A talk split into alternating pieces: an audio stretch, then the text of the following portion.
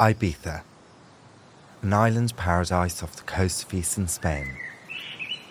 Azure waters, epic sea views, and pine covered hills. This secluded natural beauty has attracted people to Ibiza for centuries before the time of the super clubs and super rich. Ibiza, you choose whatever you want. You know, you can go to the beach, you can go to party, you can party daytime, you can party nighttime. It seems to have its own like little microclimate culture. People saw that life on Ibiza could be free from the shackles of normative society. And so began a spiritual conversation between the island and bohemian outsiders from all over the world, from beatniks to the biggest rock stars.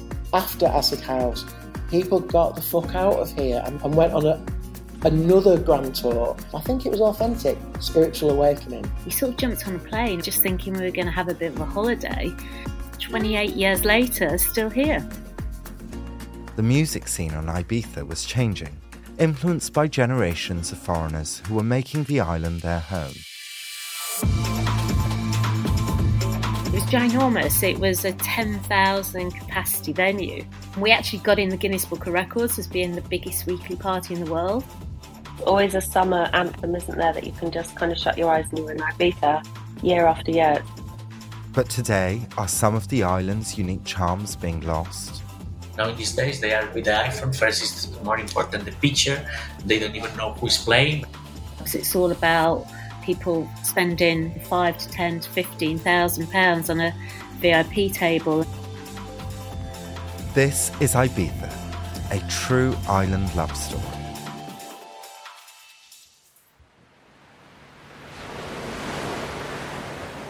Welcome to Identity, a series brought to you by ID Magazine.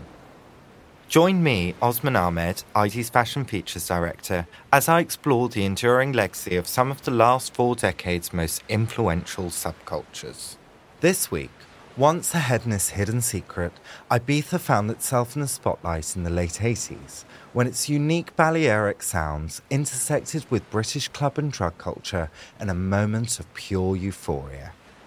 My name's Dawn Hindle. Um, I came to Ibiza in 1994. Um, I never left, basically. I'm the creative director of the Ibiza Rocks Group, of Pikes, and before that, we used to do a club night called Manumission.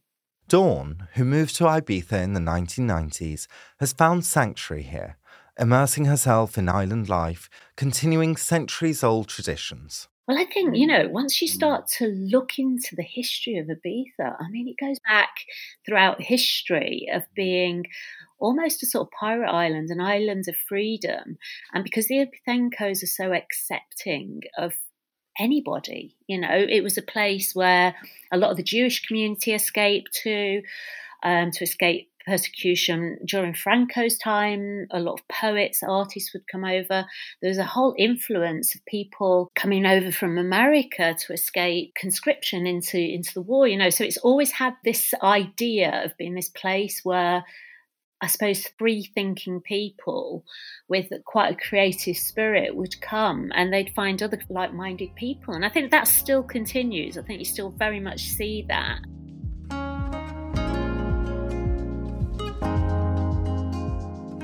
Francisco Ferrer is creative director of Ibiza's most famous club, Pacha, and grew up on the island during the heyday of its hippie days in the late 1960s and early 70s.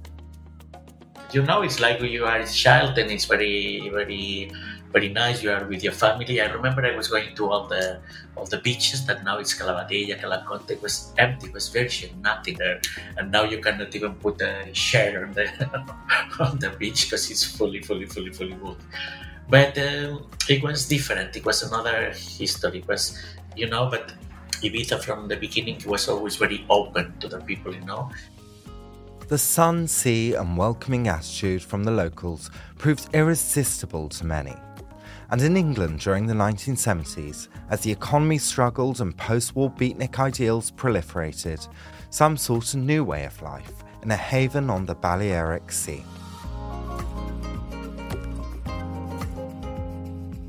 I'm Lulu Kennedy. I'm the director and founder of Fashion East, which is a non profit project to support emerging designers.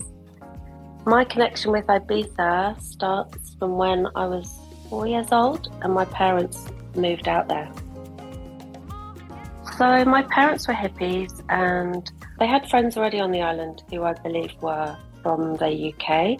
So, the idea was to sort of all move out there, bring up the kids together, quite communal style. And um, they made beaded jewellery and we sold it in the market square in Ibiza town. And that was like the early 70s. And I mean, it was completely unspoiled, not that touristy. Kind of, you had to know about it. Ibiza from the beginning was always very open to the people, you know, it's like always very uh, peaceful, allowing the people to come to do themselves and uh, to be themselves. According to Francisco, this connection between travellers and the locals was an organic one. Soon, an alternative lifestyle was emerging, complementing the native way of life. I think it comes from, from even the the hippies bring this to Ibiza, but as well the people who was living here, the payeses, you know, the old people you saw from the beginning pictures that it was the hippies, and it was this mix that they were living together and they were not disturbing one to each other, you know. As well, you know, before when the hippies comes to Ibiza, the beach was not so important because for the people of Ibiza, it was more important than internal, you know, for to make money. It was like this. It was really natural. Was not the iPhones, whatever. So the people was free. They were going out. They were meeting people. They were speaking with the people. They were dancing. They didn't mind how they were dressed, with who they were speaking, who was playing, because it was freeness, you know. This bohemian lifestyle began to attract a jet set crowd, and at the centre of it all was Pike's Hotel, a ruined farmhouse turned hotspot for sex, drugs, and rock and roll. Dawn Hindle bought the hotel from the legendary Ibiza figure Tony Pike in 2008. He was a one off that sort of represented an era. He was a bit of a sort of Hugh Hefner of the Ibiza. I think he had more lovers and wives and children than anybody else I know out there. And he very much, you know, he he was a host great friends with um, a lot of the stars of the time. So, you know, people like Spandau Ballet, like Grace Jones, obviously Wham um, filmed the Club Tropicana video there. You know, it was a unique, intimate experience. Pikes very much tried to embrace the ethos of the island and keep the authenticity and basically just welcome anybody. In the days leading up to the mid 1980s, celebs like Grace Jones, Jean Paul Gaultier, and Freddie Mercury were frequent faces both at Pikes and a new type of club that was beginning to emerge on the island. These new night spots were located in old converted farmhouses and added an experimental, unrestricted edge to the island's nightlife. The parties often went long into the next day and fostered a new sound Another legendary Ibiza location is Pacha, now celebrating its 50th birthday. It was there, alongside other early Ibiza clubs like Ku and Amnesia, that the island's spirit was developed musically through that famous Balearic sound. DJs like the legendary Alfredo helped set the tone. Francisco Ferrer, who has worked at Pacha since 1985, recalls how the atmosphere of the island extended to the music choices of DJs like Alfredo and Pippi. In Pacha, I can speak you in Pacha. It was like the, we, we were with, with DJ Alfredo, with DJ Pippi. They were playing. It's like, but before it was cool, it was not so much technology. So all the records, all the record labels were giving the the records to the DJs. So they were practicing and trying the new records in Ibiza. And then at the end of the summer, it was like the record that is the record of the summer. And then you begin to listen the record all around the world. In Ibiza, they were trying, they were proving, they were discovering the, some sound, you know, this freeness. Dawn Hindle picks up the story there was all these DJs that basically just played whatever they wanted to do. And that was the whole definition of Balearic sound. You know, it was literally a freedom of expression to play whatever. And I suppose people, those people coming over from London hadn't heard that before. They then took it back to clubs like Shoom and things that were like popping up in the UK. This sense of freedom might be familiar to those who were there during the rave scene that blew up in the UK during the late 1980s. But on Ibiza, hedonistic parties were taking place in somewhat more idyllic locations. Lulu Kennedy. But it was still pretty basic. Like it wasn't about super clubs, and it was about secret parties, different parts of the island. So in that way, it still felt very rave to me. Like you had to get a phone number, jump in a car, go to someone's house that you've never met, and they'd take you down to a beach, and there'd be a party going on.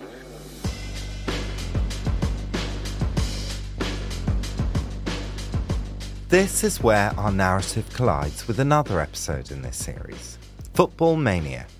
Much like the football fans travelling around Europe to follow their team's matches, there was also a subset of Brits travelling the continent to party, bringing back new sounds and styles to the UK. It is legend, albeit often contested, that four clubbers brought the Balearic sound back to London and birthed acid house. Whether or not this is strictly true, the freedom England's youth found in Ibiza was hugely influential to the UK rave scene. Blackburn based artist Jamie Holman has tracked the impact of rave culture on his hometown through the online archive Acid House Flashback.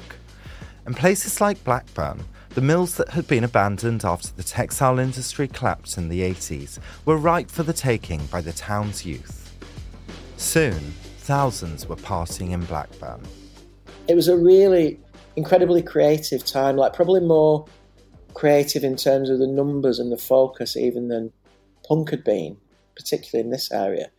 Um, it, it, the, the narrative of participation starts with uh, 10, 20 people in a house, and you can track that moving to an empty shop.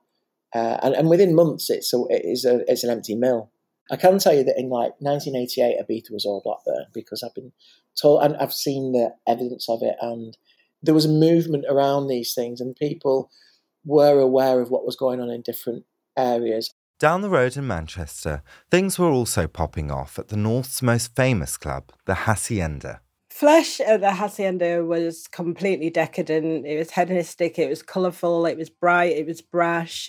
DJ Paulette cut her teeth DJing in Manchester in the early 90s and says that the scene's dedication to freedom of expression allowed a nascent queer scene to flourish and grow to host the kind of spectacles that were taking place on Ibiza at the time.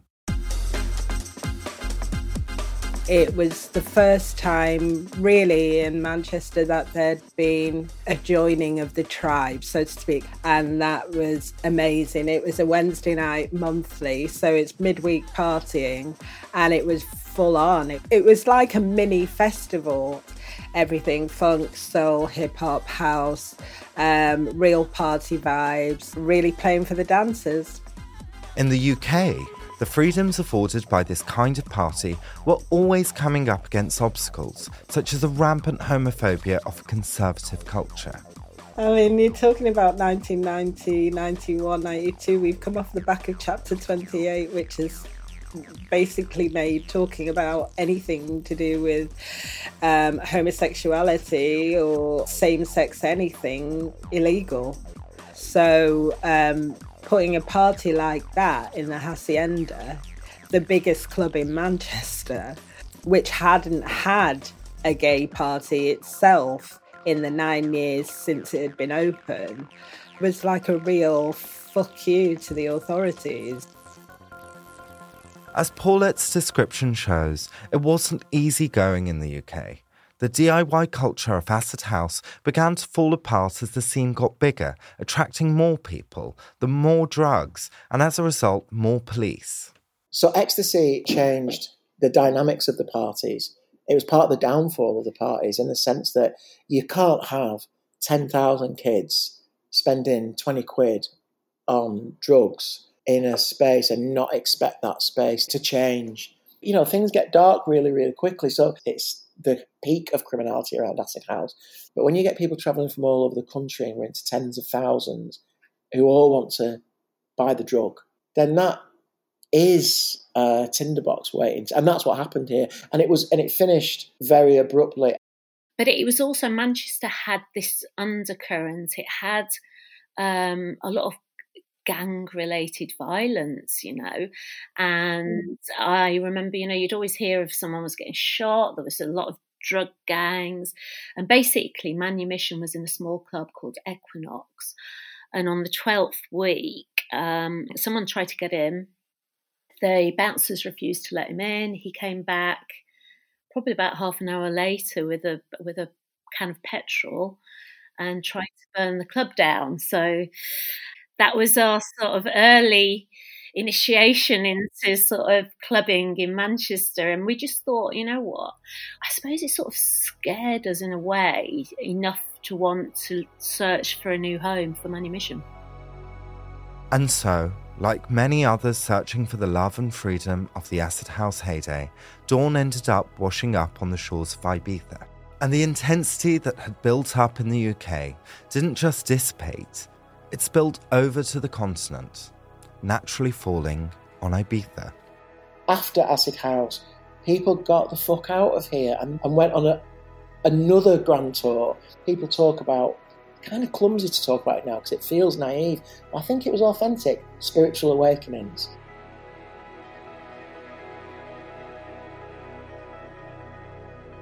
Friends of ours who were body painters came to Ibiza and basically said, look, everything that you're trying to achieve in Manchester and is fighting against you is just there in Ibiza. It's the sort of land of freedom, of expression, and that's where you need to be. So we sort of jumped on a plane and went to um, Ibiza just thinking we were going to have a bit of a holiday. And um, 28 years later, still here.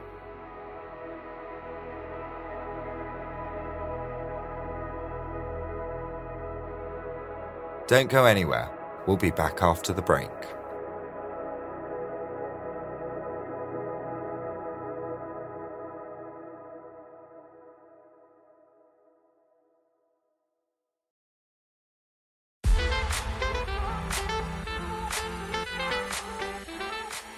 In the 90s, as Ibiza carried on the party, its club scene exploded, hosting the biggest names in DJing from all over the world.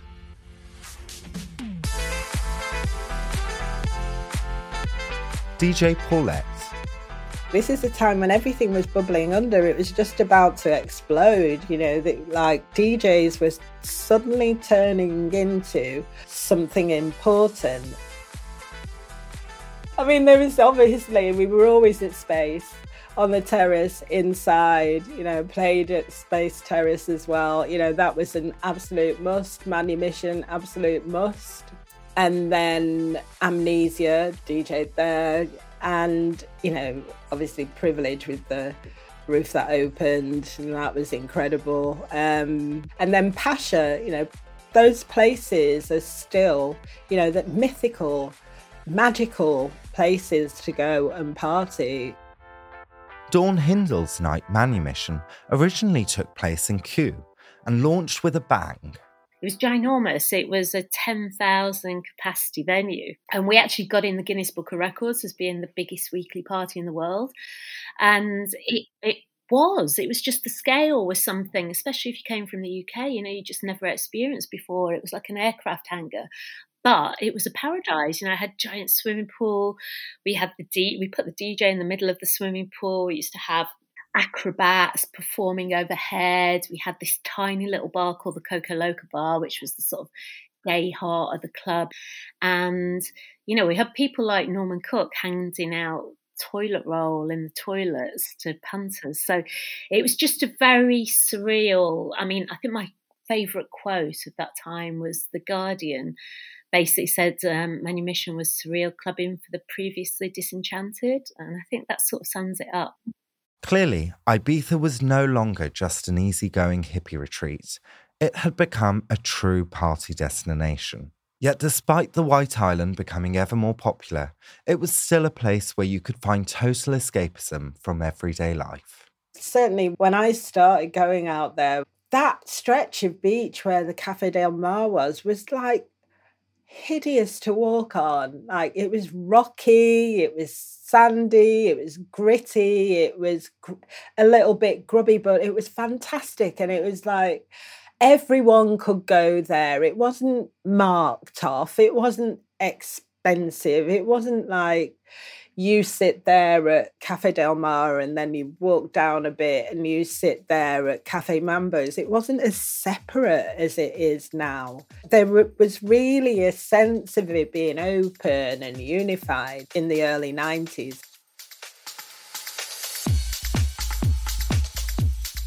By the late 90s, Ibiza had become a global money making machine. Planning and policing increasingly dominated booming nightlife industry, originally grown on the back of its dedication to total freedom. Now, in these days, they are with the iPhone. First, it's more important the picture. They don't even know who's playing, but it's the picture and need to do this and that. No, before it was natural. It doesn't matter how you go, with who you go, how you are dressed, and it was happy you know it was real. You know now as well but it's it's other it's another world you know. It's evolution and it's like this.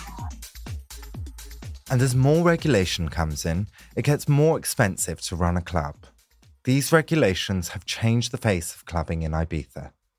Dawn hindle late 90s as you went into the 2000s i thought i think it sort of changed a little and i think also probably the political climate influences that because you could have you know the terrace of space where it was an outdoor club you know there was a lot of um, free um, full moon parties, things like that. And then as the politics changed, the government, the police would enforce legislation against it. And so I think all that started to change because then it all became about paying into clubs. And and I think these days now what you see it's all about VIP people spending anything from 5 to 10 to 15,000 pounds on a VIP table. And that changes the sort of the makeup I think.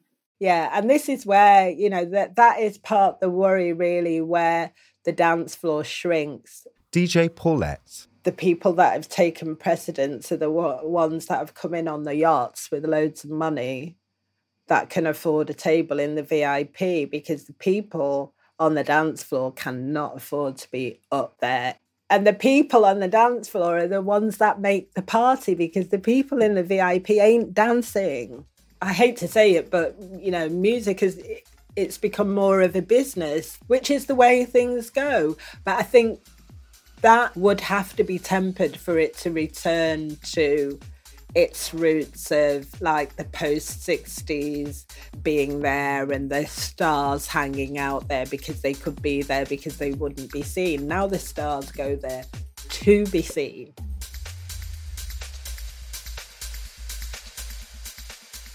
So, where do we go from here? For a destination known for its dedication to alternative living, Ibiza's ethos means that things are bound to change. Oh, let me get my crystal ball one sec. What's it saying? um, I find that when I go there, I like going to the super clubs for sort of entertainment purposes. But yeah, of course, I would love something a bit more, you know, homegrown. I think there's definitely an appetite for it. But you know, the way like there's that kind of like everyone's looking for the more elevated experience, such that, you know, so that's why there's beach clubs in the cutest little coves and there's like pikes and, you know, there's, pro- there's probably space for about another 10 pikes, you know, sort of more set in the countryside, more like agroturismo kind of vibes. So yeah, the locals, the landscape, the tolerance, yeah, the natural beauty. just no stress. I've just never had a bad time. But whatever the future, and even if the sun sets on the White Island's bohemian spirit, it will always rise again. Whether it's for the super clubs, the super rich, or the island's natural beauty, Ibiza will continue to attract thousands each summer season in search of their own slice of freedom.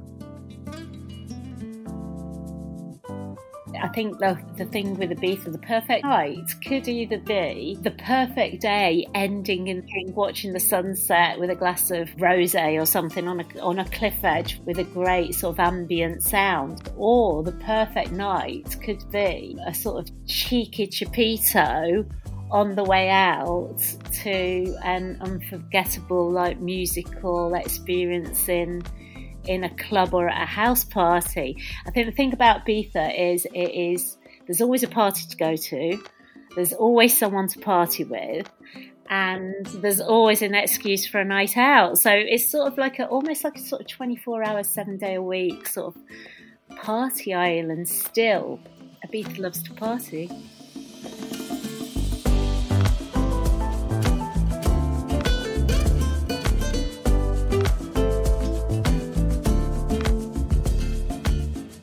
Identity was written and presented by Osman Ahmed, with research and additional writing by Ailey Duffy and Mahoro Seawood. Identity is produced by Amelia Phillips, with assistance by Marta Abramaitite and art by Callum Glenday and Alexandra Talarcher. The audio producer was me, Robin Leeburn, and Identity is a Podmasters production for Vice Media.